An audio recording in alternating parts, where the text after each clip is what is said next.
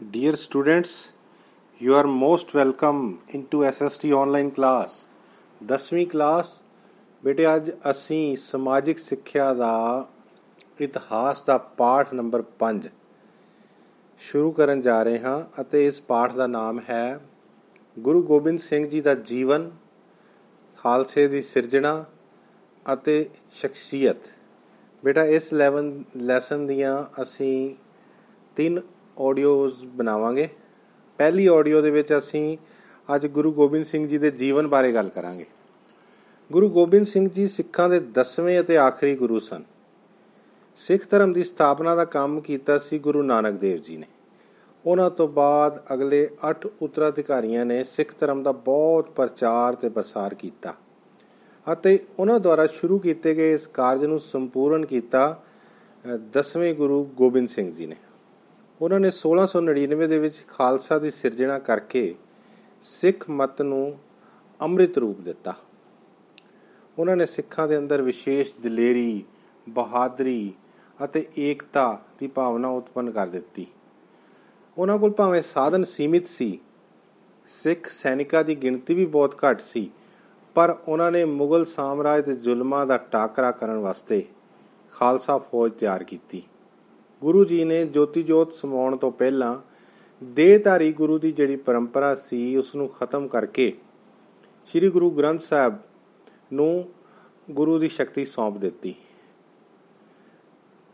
ਉਹ ਗੁਰੂ ਗੋਬਿੰਦ ਸਿੰਘ ਜੀ ਇੱਕ ਮਹਾਨ ਅਧਿਆਤਮਿਕ ਨੇਤਾ, ਉੱਚ ਕੋਟੀ ਦੇ ਸੰਗਠਨਕਰਤਾ, ਜਮਾਂਦਰੂ ਸੈਨਾ ਨਾਇਕ, ਪ੍ਰਤਿਭਾਸ਼ਾਲੀ ਵਿਦਵਾਨ ਅਤੇ ਉੱਤਮ ਸੁਧਾਰਕ ਸਨ। ਉਹਨਾਂ ਦੇ ਜੀਵਨ ਖਾਲਸਾ ਦੀ ਸਾਜਣਾ ਅਤੇ ਉਹਨਾਂ ਦੀਆਂ ਲੜਾਈਆਂ ਅਤੇ ਸ਼ਖਸੀਅਤਾਂ ਬਾਰੇ ਅੱਜ ਅਸੀਂ ਇਸ ਲੈਸਨ ਵਿੱਚ ਗੱਲ ਕਰਾਂਗੇ। ਗੁਰੂ ਗੋਬਿੰਦ ਸਿੰਘ ਜੀ ਦਾ ਜਨਮ 22 ਦਸੰਬਰ 1666 ਨੂੰ ਬਿਹਾਰ ਦੀ ਰਾਜਧਾਨੀ ਪਟਨਾ ਵਿਖੇ ਹੋਇਆ ਸੀ। ਉਹਨਾਂ ਦੇ ਮਾਤਾ ਜੀ ਦਾ ਨਾਮ ਗੁਜਰੀ ਅਤੇ ਉਹਨਾਂ ਦੇ ਪਿਤਾ ਜੀ ਦਾ ਨਾਮ ਗੁਰੂ ਤੇਗ ਬਹਾਦਰ ਸੀ। ਉਹ ਗੁਰੂ ਤੇਗ ਬਹਾਦਰ ਜੀ ਦੇ ਇਕਲੌਤੇ ਪੁੱਤਰ ਸਨ। ਉਹਨਾਂ ਦਿਨਾਂ ਦੇ ਵਿੱਚ ਗੁਰੂ ਤੇਗ ਬਹਾਦਰ ਜੀ ਪੂਰਬੀ ਪ੍ਰਦੇਸ਼ਾਂ ਦੀ ਯਾਤਰਾ ਕਰਨ ਲਈ ਗਏ ਹੋਏ ਸੀ ਤੇ ਉਹਨਾਂ ਨੇ ਮਾਤਾ ਗੁਜਰੀ ਅਤੇ ਬਾਕੀ ਪਰਿਵਾਰ ਨੂੰ ਉੱਥੇ ਪਟਨਾ ਵਿਖੇ ਹੀ ਰੁਕਣ ਲਈ ਕਿਹਾ। ਇੱਥੇ ਹੀ ਗੁਰੂ ਗੋਬਿੰਦ ਸਿੰਘ ਜੀ ਦਾ ਜਨਮ ਹੋਇਆ। ਉਹਨਾਂ ਦਾ ਨਾਮ ਗੋਬਿੰਦ ਦਾਸ ਰੱਖਿਆ ਗਿਆ, ਲੇਕਿਨ ਬਾਅਦ ਵਿੱਚ ਉਹ ਗੋਬਿੰਦ ਰਾਏ ਨਾਮ ਨਾਲ ਜਾਣੇ ਜਾਣ ਲੱਗੇ। ਉਹਨਾਂ ਦਾ ਬਚਪਨ ਪਟਨਾ ਵਿਖੇ ਹੀ ਬੀਤਿਆ। ਆਪਣੇ ਜੀਵਨ ਦੇ ਪਹਿਲੇ 5 ਸਾਲ ਉਹਨਾਂ ਨੇ ਉੱਥੇ ਹੀ ਬਿਤਾਏ। ਬਚਪਨ ਦੇ ਵਿੱਚ ਉਹ ਅਜਿਹੀਆਂ ਖੇਡਾਂ ਖੇਡਦੇ ਹੁੰਦੇ ਸਨ ਜਿਨ੍ਹਾਂ ਤੋਂ ਪਤਾ ਲੱਗਦਾ ਸੀ ਕਿ ਆਉਣ ਵਾਲੇ ਸਮੇਂ ਵਿੱਚ ਉਹ ਇੱਕ ਮਹਾਨ ਧਾਰਮਿਕ ਅਤੇ ਰਾਜਨੀਤਿਕ ਨੇਤਾ ਬਣਨਗੇ। ਉਦਾਹਰਨ ਦੇ ਤੌਰ ਤੇ ਉਹ ਆਪਣੇ ਸਾਥੀਆਂ ਦੀਆਂ ਦੌੜਾਂ ਕਰਵਾਉਂਦੇ, ਕੁਸ਼ਤੀਆਂ ਲੜਵਾਉਂਦੇ ਸਨ। ਆਪ ਵੀ ਇਹਨਾਂ ਖੇਡਾਂ ਵਿੱਚ ਹਿੱਸਾ ਲਿਆ ਕਰਦੇ ਸਨ। ਉਹ ਬੱਚਿਆਂ ਦੀਆਂ ਦੋ ਹਿੱਸਿਆਂ ਵਿੱਚ ਟੋਲੀਆਂ ਬਣਾ ਕੇ ਨਕਲੀ ਯੁੱਧ ਕਰਵਾਇਆ ਕਰਦੇ ਸਨ। ਆਪਣੇ ਸਾਥੀਆਂ ਦੇ ਝਗੜਿਆਂ ਦੇ ਨਿਪਟਾਰੇ ਕਰਾਇਆ ਕਰਦੇ ਸਨ, ਕਚਹਿਰੀਆਂ ਲਾਇਆ ਕਰਦੇ ਸਨ। ਇੱਕ ਵਾਰ ਉਹਨਾਂ ਦਾ ਦਰਸ਼ਨ ਕਰਨ ਵਾਸਤੇ ਕੁੜਾਮ ਤੋਂ ਇੱਕ ਮੁਸਲਿਮ ਫਕੀਰ ਆਇਆ ਸੀ, ਸੈਯਦ ਭੀਖਣ ਸ਼ਾਹ। ਉਸਨੇ ਵਚਨ ਕੀਤਾ ਕਿ ਇੱਕ ਦਿਨ ਇਹ ਬਾਲਕ ਮਹਾ ਪੈਗੰਬਰ ਬਣੇਗਾ। 1671 ਦੇ ਵਿੱਚ ਗੋਬਿੰਦ ਰਾਏ ਜੀ ਉਹਨਾਂ ਦੇ ਮਾਤਾ, ਦਾਦੀ, ਮਾਮਾ ਅਤੇ ਹੋਰ ਸਿੱਖ ਲਖਨੌਰ ਪਹੁੰਚ ਗਏ। ਉੱਥੇ ਉਹਨਾਂ ਦੀ ਦਸਤਾਰਬੰਦੀ ਦੀ ਰਸਮ ਪੂਰੀ ਕੀਤੀ ਗਈ। ਉਹਨਾਂ ਦੇ ਵੱਡੇ ਮਾਮੇ ਮੇਰ ਚੰਦ ਨੇ ਉਹਨਾਂ ਦੇ ਸੀਸ ਦੇ ਉੱਪਰ ਹਰੇ ਰੰਗ ਦੀ ਪੱਗ ਸਜਾਈ। ਅਤੇ ਇਸ ਮੌਕੇ ਤੇ ਸਾਹਿਬਜ਼ਾਦਾ ਗੋਬਿੰਦ ਰਾਏ ਸੁੰਦਰ ਕੱਪੜਿਆਂ ਅਤੇ ਹਥਿਆਰਾਂ ਦੇ ਨਾਲ ਸਜਾਏ ਗਏ ਸਨ। 1672 ਵਿੱਚ ਗੁਰੂ ਤੇਗ ਬਹਾਦਰ ਜੀ ਨੇ ਆਪਣੇ ਪਰਿਵਾਰ ਦੇ ਸਮੇਤ ਚੱਕ ਨਾਨਕੀ, ਜਿਸ ਨੂੰ ਕਿ ਅਨੰਦਪੁਰ ਸਾਹਿਬ ਕਿਹਾ ਜਾਂਦਾ ਹੈ, ਵਿੱਚ ਰਹਿਣ ਲੱਗ ਪਏ। ਉਹਨਾਂ ਦੀ ਸਿੱਖਿਆ ਦਾ ਉਚਿਤ ਪ੍ਰਬੰਧ ਕਰਵਾਇਆ ਗਿਆ। ਫਾਰਸੀ ਪੜ੍ਹਾਉਣ ਵਾਸਤੇ ਕਾਜ਼ੀ ਪੀਰ ਮੁਹੰਮਦ ਅਤੇ ਸੰਸਕ੍ਰਿਤ ਪੜ੍ਹਾਉਣ ਲਈ ਪੰਡਿਤ ਹਰਜਸ ਇਹਨਾਂ ਦੀ ਨਿਯੁਕਤੀ ਕੀਤੀ ਗਈ। ਇੱਕ ਰਾਜਪੂਤ ਬੰਜਰ ਸਿੰਘ ਸੀ, ਜਿਸ ਨੇ ਕਿ ਗੁਰੂ ਸਾਹਿਬ ਨੂੰ ਘੋੜਸਵਾਰੀ ਕਰਨੀ ਅਤੇ ਅਸਤਰ ਸ਼ਸਤਰ ਚਲਾਉਣ ਦੀ ਸਿੱਖਿਆ ਦਿੱਤੀ ਸੀ। ਗੁਰਮੁਖੀ ਦਾ ਗਿਆਨ ਉਹਨਾਂ ਨੇ ਲਖਨੌਰ ਤੋਂ ਹੀ ਭਾਈ ਸਾਹਿਬ ਚੰਦ ਅਤੇ ਭਾਈ ਸਤੀਦਾਸ ਤੋਂ ਪ੍ਰਾਪਤ ਕਰਨਾ ਸ਼ੁਰੂ ਕਰ ਦਿੱਤਾ ਸੀ। 1675 ਦੇ ਵਿੱਚ ਇੱਕ ਬਹੁਤ ਮਹੱਤਵਪੂਰਨ ਘਟਨਾ ਵਾਪਰੀ, ਜਦੋਂ ਕਸ਼ਮੀਰੀ ਪੰਡਤਾਂ ਦਾ ਇੱਕ ਜੱਥਾ ਗੁਰੂ ਤੇਗ ਬਹਾਦਰ ਜੀ ਕੋਲ ਪਹੁੰਚਿਆ ਅਤੇ ਉਹਨਾਂ ਨੂੰ ਕਸ਼ਮੀਰੀ ਪੰਡਤਾਂ ਉੱਪਰ ਹੋ ਰਹੇ ਮੁਗਲ ਅਤਿਆਚਾਰਾਂ ਬਾਰੇ ਦੱਸਿਆ। ਉਹਨਾਂ ਦੀ ਸਾਰੀ ਗੱਲ ਸੁਣ ਕੇ ਗੁਰੂ ਸਾਹਿਬ ਨੇ ਕਿਹਾ ਕਿ ਇਸ ਵੇਲੇ ਇੱਕ ਮਹਾਨ ਪੁਰਸ਼ ਦੇ ਬਲੀਦਾਨ ਦੀ ਲੋੜ ਹੈ। ਇਹ ਗੱਲ ਸੁਣ ਕੇ ਬਾਲਕ ਗੋਬਿੰਦ ਰਾਏ ਜੀ ਨੇ ਕਿਹਾ ਕਿ ਇਸ ਕਾਰਜ ਲਈ ਆਪ ਜੀ ਤੋਂ ਵੱਡਾ ਮਹਾਪੁਰਸ਼ ਕੌਣ ਹੋ ਸਕਦਾ ਹੈ। ਆਪਣੇ ਪੁੱਤਰ ਦੇ ਮੂੰਹ ਤੋਂ ਇਹ ਸ਼ਬਦ ਸੁਣ ਕੇ ਗੁਰੂ ਤੇਗ ਬਹਾਦਰ ਜੀ ਨੇ ਬਲੀਦਾਨ ਦੇਸ ਦਾ ਫੈਸਲਾ ਕਰ ਲਿਆ। ਗੋਬਿੰਦ ਰਾਏ ਜੀ ਨੂੰ ਆਪਣੀ ਗੁਰਗੱਦੀ ਸੌਂਪ ਕੇ ਆਪ ਦਿੱਲੀ ਵੱਲ ਚਲੇ ਗਏ। ਉੱਥੇ ਰਸਤੇ ਵਿੱਚ ਮਲਿਕਪੁਰ ਨਾਮ ਦੇ ਸਥਾਨ ਤੇ ਮੁਗਲ ਫੌਜਾਂ ਨੇ ਉਹਨਾਂ ਨੂੰ ਕੈਦ ਕਰ ਲਿਆ ਅਤੇ 11 ਨਵੰਬਰ 1675 ਨੂੰ ਦਿੱਲੀ ਦੇ ਵਿਖੇ ਚਾਂਦਨੀ ਚੌਕ ਨਾਮਕ ਸਥਾਨ ਤੇ ਉਹਨਾਂ ਨੂੰ ਉਹਨਾਂ ਦੇ ਸਾਥੀਆਂ ਦੇ ਨਾਲ ਸ਼ਹੀਦ ਕਰ ਦਿੱਤਾ ਗਿਆ। ਕੁਝ ਦਿਨਾਂ ਮਗਰੋਂ ਭਾਈ ਜੈਤਾ, ਜਿਸ ਦਾ ਨਾਮ ਹੈ ਭਾਈ ਜੀਵਨ ਸਿੰਘ ਰਗਰੀਟਾ, ਉਹਨਾਂ ਦਾ ਸ਼ੀਸ਼ ਲੈ ਕੇ ਕਿਰਤਪੁਰ ਸਾਹਿਬ ਵਿਖੇ ਆਇਆ। ਗੁਰੂ ਗੋਬਿੰਦ ਰਾਏ ਨੇ ਉਹਨਾਂ ਨੂੰ ਸੀਨੇ ਨਾਲ ਲਾ ਕੇ ਰੰਗਰੇਟਾ ਗੁਰੂ ਦਾ ਬੇਟਾ ਕਹਿ ਕੇ ਨਿਵਾਜਿਆ। ਅਤੇ ਅਨੰਦਪੁਰ ਸਾਹਿਬ ਵਿਖੇ ਜਾ ਕੇ ਗੁਰੂ ਤੇਗ ਬਹਾਦਰ ਜੀ ਦੇ ਸੀਸ ਦਾ ਸੰਸਕਾਰ ਕਰ ਦਿੱਤਾ। ਕੁਝ ਵਿਦਵਾਨਾਂ ਦਾ ਵਿਚਾਰ ਹੈ ਕਿ ਗੁਰੂ ਗੋਬਿੰਦ ਸਿੰਘ ਜੀ ਦੇ ਤਿੰਨ ਵਿਆਹ ਹੋਏ ਸੀ।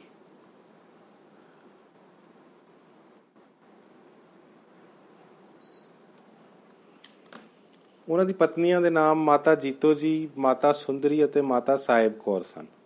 ਕੁਝ ਵਿਦਵਾਨ ਕਹਿੰਦੇ ਨੇ ਕਿ ਮਾਤਾ ਜੀਤੋ ਜੀ ਦਾ ਹੀ ਦੂਸਰਾ ਨਾਮ ਮਾਤਾ ਸੁੰਦਰੀ ਸੀ ਅਤੇ ਅੰਮ੍ਰਿਤ ਛਕਣ ਤੋਂ ਬਾਅਦ ਉਹਨਾਂ ਦਾ ਤੀਜਾ ਨਾਮ ਮਾਤਾ ਸਾਹਿਬ ਕੌਰ ਦੱਸਿਆ ਜਾਂਦਾ ਹੈ, ਪਰ ਇਸ ਬਾਰੇ ਕੋਈ ਇੱਕ ਮਤ ਨਹੀਂ ਹੈ। ਗੁਰੂ ਸਾਹਿਬ ਦੇ ਚਾਰ ਸਹਿਬਜ਼ਾਦੇ ਸੀ। ਇੱਕ ਦਾ ਨਾਮ ਬਾਬਾ ਜੀਤ ਸਿੰਘ, ਬਾਬਾ ਜੁਝਾਰ ਸਿੰਘ, ਬਾਬਾ ਜੋਰਾਵਰ ਸਿੰਘ ਅਤੇ ਬਾਬਾ ਫਤਿਹ ਸਿੰਘ ਸੀ। ਸਿੱਖ ਧਰਮ ਦੀ ਰੱਖਿਆ ਕਰਨ ਵਾਸਤੇ ਕਿਰਪਾਲ ਚੰਦ ਨੇ ਗੁਰੂ ਸਾਹਿਬ ਜੀ ਦੀ ਸੈਨਾ ਦਾ ਸੰਗਠਨ ਬਹੁਤ ਹੀ ਵਧੀਆ ਤਰੀਕੇ ਨਾਲ ਕੀਤਾ। ਉਹਨਾਂ ਨੇ ਐਲਾਨ ਕੀਤਾ ਕਿ ਜਿਨ੍ਹਾਂ ਸਿੱਖਾਂ ਦੇ ਚਾਰ ਪੁੱਤਰ ਹੋਣਗੇ, ਉਹ ਆਪਣੇ ਦੋ ਪੁੱਤਰਾਂ ਨੂੰ ਗੁਰੂ ਸਾਹਿਬ ਦੀ ਸੈਨਾ ਵਿੱਚ ਜ਼ਰੂਰ ਭਰਤੀ ਕਰਾਉਣ। ਅਤੇ ਇਸ ਤੋਂ ਇਲਾਵਾ ਇੱਕ ਹੋਰ ਹੁਕਮ ਜਾਰੀ ਕੀਤਾ ਗਿਆ ਕਿ ਭੇਟਾਂ ਦੇ ਵਿੱਚ ਘੋੜੇ ਅਤੇ ਸ਼ਸਤਰ ਭੇਟ ਕੀਤੇ ਜਾਣ। ਠੀਕ ਹੈ? ਬਹੁਤ ਹੀ ਜਲਦੀ ਗੁਰੂ ਸਾਹਿਬ ਦੇ ਕੋਲ ਅਣਗਿਣਤ ਸੈਨਿਕ ਅਤੇ ਯੁੱਧ ਸਮਗਰੀ ਇਕੱਠੀ ਹੋਣੀ। ਸ਼ੁਰੂ ਹੋ ਗਈ। ਸੋ ਪਿਆਰੇ ਵਿਦਿਆਰਥੀਓ, ਇਸ ਤੋਂ ਬਾਅਦ ਹੈ ਕਿ ਗੁਰੂ ਗੋਬਿੰਦ ਰਾਏ ਜੀ ਨੇ ਆਪਣੇ ਦਾਦਾ ਹਰਗੋਬਿੰਦ ਜੀ ਵਾਂਗ ਰਾਜਸੀ ਚਿੰਨਾਂ ਨੂੰ ਅਪਣਾਇਆ। ਉਹਨਾਂ ਨੇ ਦਸਤਾਰ ਦੇ ਉੱਪਰ ਕਲਗੀ ਲਗਾਣੀ ਸ਼ੁਰੂ ਕਰ ਦਿੱਤੀ। ਰਾਜਗੱਦੀ ਦੇ ਉੱਪਰ ਰਾਜਿਆਂ ਦੀ ਤਰ੍ਹਾਂ ਵਿਰਾਜਮਾਨ ਹੋਣ ਲੱਗੇ। ਉਹਨਾਂ ਦੇ ਦੀਵਾਨ ਬਹੁਤ ਸੁੰਦਰ ਅਤੇ ਕੀਮਤੀ ਤੰਬੂਆਂ ਵਿੱਚ ਲੱਗਣੇ ਸ਼ੁਰੂ ਹੋ ਗਏ। ਉਹਨਾਂ ਦੇ ਕੋਲ ਦਲੇਰ ਸਿੰਘਾਂ ਹਾਥੀਆਂ, ਘੋੜਿਆਂ ਦੀ ਫੌਜ ਹਮੇਸ਼ਾ ਹੀ ਤਿਆਰ ਰਹਿੰਦੀ ਸੀ। ਉਹ ਅਨੰਦਪੁਰ ਸਾਹਿਬ ਦੇ ਜੰਗਲਾਂ ਵਿੱਚ ਸ਼ਿਕਾਰ ਖੇਡਣ ਵੀ ਚਲੇ ਜਾਂਦੇ ਸਨ। ਉਹਨਾਂ ਨੇ ਇੱਕ ਨਗਾੜਾ ਬਣਾਇਆ, ਜਿਸ ਦਾ ਨਾਮ ਰਣਜੀਤ ਨਗਾੜਾ ਰੱਖਿਆ ਗਿਆ। ਕੁਝ ਸਮਾਂ ਗੁਰੂ ਸਾਹਿਬ ਨੇ ਪੌਂਟਾ ਸਾਹਿਬ ਵਿਖੇ ਵੀ ਬਿਤਾਇਆ। ਅਨੰਦਪੁਰ ਸਾਹਿਬ ਵਿੱਚ ਜਿਹੜੀਆਂ ਗਤੀਵਿਧੀਆਂ ਗੋਬਿੰਦ ਰਾਏ ਜੀ ਕਰ ਰਹੇ ਸਨ, ਉਹਨਾਂ ਤੋਂ ਬਿਲਾਸਪੁਰ ਦਾ ਜਿਹੜਾ ਰਾਜਾ ਭੀਮ ਚੰਦ ਸੀ, ਉਹ ਬਹੁਤ ਪਰੇਸ਼ਾਨ ਹੋ ਗਿਆ। ਉਹ ਕਿਸੇ ਨਾ ਕਿਸੇ ਬਹਾਨੇ ਉਹਨਾਂ ਨਾਲ ਲੜਾਈ ਮੁੱਲ ਲੈਣਾ ਚਾਹੁੰਦਾ ਸੀ। ਲੇਕਿਨ ਗੁਰੂ ਸਾਹਿਬ ਚਾਹੁੰਦੇ ਸਨ ਕਿ ਹਾਲੇ ਉਹਨਾਂ ਨੂੰ ਆਪਣੀ ਸੈਨਿਕ ਸ਼ਕਤੀ ਨੂੰ ਗਵਾਉਣਾ ਨਹੀਂ ਚਾਹੀਦਾ। ਇਸ ਕਰਕੇ ਉਹ ਨਾਹਨ ਦੇ ਰਾਜੇ ਮੇਦਨੀ ਪ੍ਰਕਾਸ਼ ਦੇ ਸੱਦੇ ਤੇ ਨਾਹਨ ਚਲੇ ਗਏ। ਉੱਥੇ ਜਮਨਾ ਨਦੀ ਦੇ ਕੰਢੇ ਤੇ ਇੱਕ ਸੁੰਦਰ ਇਕਾਂਤ ਜਗ੍ਹਾ ਦੇ ਕੋਲ ਉੱਤੇ ਉਹਨਾਂ ਨੇ ਕੁਝ ਸਮਾਂ ਬਿਤਾਇਆ, ਜਿੱਥੇ ਉਹਨਾਂ ਨੇ ਆਪਣੇ ਪੈਰ ਰੱਖਣ ਦੀ ਥਾਂ, ਜਿਹੜਾ ਕਿ ਬਾਅਦ ਵਿੱਚ ਪੌਂਟਾ ਸਾਹਿਬ ਨਾਲ ਮਸ਼ਹੂਰ ਹੋਇਆ। ਗੁਰੂ ਸਾਹਿਬ ਨੇ ਉੱਥੇ 52 ਕਵੀ ਰੱਖੇ। ਉਹਨਾਂ ਨੇ ਆਪ ਬਹੁਤ ਸਾਰੀਆਂ ਸਾਹਿਤਿਕ ਰਚਨਾਵਾਂ ਦੀ ਰਚਨਾ ਕੀਤੀ ਅਤੇ ਸਾਹਿਤ ਵਿੱਚ ਵਾਧਾ ਕੀਤਾ। ਸਿੱਖ ਸਿੱਖਾਂ ਨੂੰ ਮਾਨਸਿਕ ਤੌਰ ਤੇ ਤਿਆਰ ਕਰਨ ਵਾਸਤੇ ਰਮਾਇਣ ਅਤੇ ਮਹਾਭਾਰਤ ਦੇ ਅਨੁਵਾਦ ਵੀ ਕਰਵਾਏ ਗਏ। ਉਹਨਾਂ ਨੇ ਸਿੱਖਾਂ ਨੂੰ ਘੋੜਸਵਾਰੀ ਕਰਨੀ, ਤੀਰ ਕਮਾਨ ਚਲਾਉਣਾ, ਤਲਵਾਰਾਂ ਚਲਾਉਣੀਆਂ, ਇਹਨਾਂ ਸਾਰਿਆਂ ਦੀ ਟ੍ਰੇਨਿੰਗ ਦਿੱਤੀ। ਗੁਰੂ ਸਾਹਿਬ ਨੇ ਸਡੋਰਾ ਦੇ ਪੀਰ ਬੁੱਧੂ ਸ਼ਾਹ ਦੀ 500 ਪਠਾਣਾ ਦੀ ਜਿਹੜੀ ਫੌਜ ਸੀ, ਉਹ ਆਪਣੀ ਸੈਨਾ ਦੇ ਵਿੱਚ ਸ਼ਾਮਿਲ ਕਰ ਲਈ। ਉਹਨਾਂ ਦੀਆਂ ਇਹਨਾਂ ਸੈਨਿਕ ਗਤੀਵਿਧੀਆਂ ਦੇ ਕਾਰਨ ਗੁਰੂ ਗੋਬਿੰਦ ਸਿੰਘ ਜੀ ਨੂੰ ਕਈ ਲੜਾਈਆਂ ਦਾ ਸਾਹਮਣਾ ਕਰਨਾ ਪਿਆ। ਫੋਰ ਐਗਜ਼ਾਮਪਲ 1688 ਦੇ ਵਿੱਚ ਪੰਗਾਣੀ ਦੀ ਲੜਾਈ ਹੋਈ। ਇਸ ਵਿੱਚ ਉਹਨਾਂ ਨੇ ਰਾਜਾ ਫਤਿਹ ਸ਼ਾਹ ਨੂੰ ਅਤੇ ਉਸ ਦੇ ਸਾਥੀਆਂ ਨੂੰ ਬਹੁਤ ਬੁਰੀ ਤਰ੍ਹਾਂ ਹਰਾਇਆ। ਇਹ ਉਹਨਾਂ ਦੀ ਪਹਿਲੀ ਅਤੇ ਮਹੱਤਵਪੂਰਨ ਜਿੱਤ ਸੀ। ਉਸ ਤੋਂ ਬਾਅਦ ਉਹ ਅਨੰਦਪੁਰ ਸਾਹਿਬ ਆ ਗਏ। ਇੱਥੇ ਆ ਕੇ ਉਹਨਾਂ ਨੇ ਚਾਰ ਕਿਲਿਆਂ ਦੀ ਉਸਾਰੀ ਕਰਵਾਈ। ਉਹਨਾਂ ਦੇ ਨਾਮ ਸੀਗੇ ਆਨੰਦਗੜ੍ਹ ਕੇਸਗੜ੍ਹ, ਲੋਹਗੜ੍ਹ ਅਤੇ ਫਤਿਹਗੜ੍ਹ।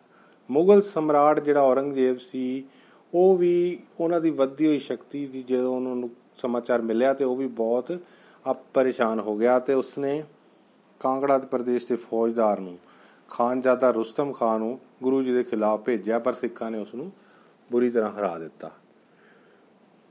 1699 ਵਿਸਾਖੀ ਵਾਲੇ ਦਿਨ ਗੋਬਿੰਦ ਰਾਏ ਜੀ ਨੇ ਖਾਲਸਾ ਦੀ ਸਿਰਜਣਾ ਕੀਤੀ। ਪੰਜ ਪਿਆਰਿਆਂ ਨੂੰ ਅੰਮ੍ਰਿਤ ਛਕਾਇਆ।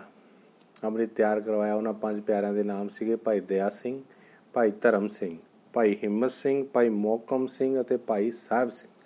ਇਹਨਾਂ ਪੰਜਾਂ ਪਿਆਰਿਆਂ ਕੋਲੋਂ ਉਹਨਾਂ ਨੇ ਆਪ ਵੀ ਅੰਮ੍ਰਿਤ ਛਕਿਆ ਅਤੇ ਸਿੰਘਾਂ ਦੇ ਨਾਮ ਦੇ ਪਿੱਛੇ ਸਿੰਘ ਲਗਾਉਣਾ ਸ਼ੁਰੂ ਕਰ ਦਿੱਤਾ ਅਤੇ ਹੁਣ ਉਹ ਸਿੰਘ ਸੱਜ ਗਏ। ਖਾਲਸਾ ਦੀ ਸਥਾਪਨਾ ਤੋਂ ਬਾਅਦ ਜਿਹੜੀਆਂ ਲੜਾਈਆਂ ਹੋਈਆਂ, ਉਹਨਾਂ ਨੂੰ ਉੱਤਰ ਖਾਲਸਾ ਕਾਲ ਦੀਆਂ ਲੜਾਈਆਂ ਕਿਹਾ ਜਾਂਦਾ ਹੈ। ਇਹ ਲੜਾਈਆਂ ਪ੍ਰਮੁੱਖ ਕਿਹੜੀਆਂ ਸੀ?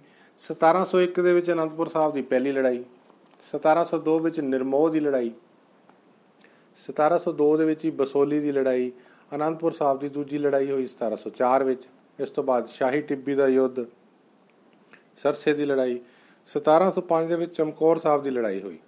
ਚਮਕੌਰ ਤੋਂ ਨਿਕਲ ਕੇ ਉਹ ਮਾਛੀਵਾੜਾ, ਦੀਨਾ ਆਦਿ ਥਾਵਾਂ ਤੋਂ ਹੁੰਦੇ ਹੋਏ ਖਿਦਰਾਨੇ ਪਹੁੰਚੇ। ਤੇ ਖਿਦਰਾਨੇ ਦੀ ਲੜਾਈ ਨੂੰ ਮੁਕਸਰ ਦੀ ਲੜਾਈ ਵੀ ਕਿਹਾ ਜਾਂਦਾ ਹੈ, ਜਿੱਥੇ ਉਹਨਾਂ ਨੇ ਮੁਗਲ ਸੈਨਾ ਨੂੰ ਬੁਰੀ ਤਰ੍ਹਾਂ ਹਰਾਇਆ। ਖਿਦਰਾਨੇ ਤੋਂ ਬਾਅਦ ਉਹ ਤਲਵੰਡੀ ਸਾਬੋ ਚਲੇ ਗਏ ਅਤੇ ਉਸ ਤੋਂ ਬਾਅਦ ਉਹ ਦੱਖਣ ਭਾਰਤ ਵੱਲ ਚਲੇ ਗਏ।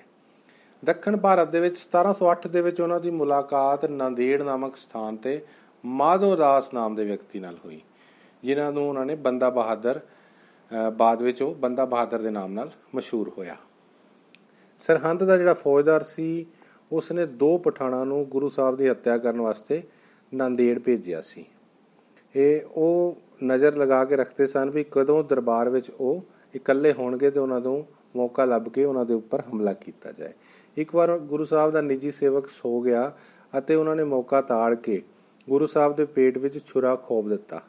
ਉਹਨਾਂ ਦੇ ਜ਼ਖਮ ਕੁਝ ਸਮੇਂ ਬਾਅਦ ਠੀਕ ਤਾਂ ਹੋ ਗਏ ਸਨ, ਪਰ ਇੱਕ ਵਾਰ ਕਮਾਨ ਦਾ ਚਿੱਲਾ ਚੜਾਉਣ ਸਮੇਂ ਉਹ ਜ਼ਖਮ ਫਿਰ ਵਿਗੜ ਗਏ ਅਤੇ 1708 ਦੇ ਵਿੱਚ ਉਹ ਉੱਥੇ ਹੀ ਜੋਤੀ ਜੋਤ ਸਮਾ ਗਏ। ਸੋ ਡੀਅਰ ਸਟੂਡੈਂਟਸ ਅੱਜ ਦੇ ਲੈਸਨ ਵਿੱਚ ਅਸੀਂ ਗੁਰੂ ਗੋਬਿੰਦ ਸਿੰਘ ਜੀ ਦੇ ਜੀਵਨ ਬਾਰੇ ਗੱਲ ਕੀਤੀ ਹੈ।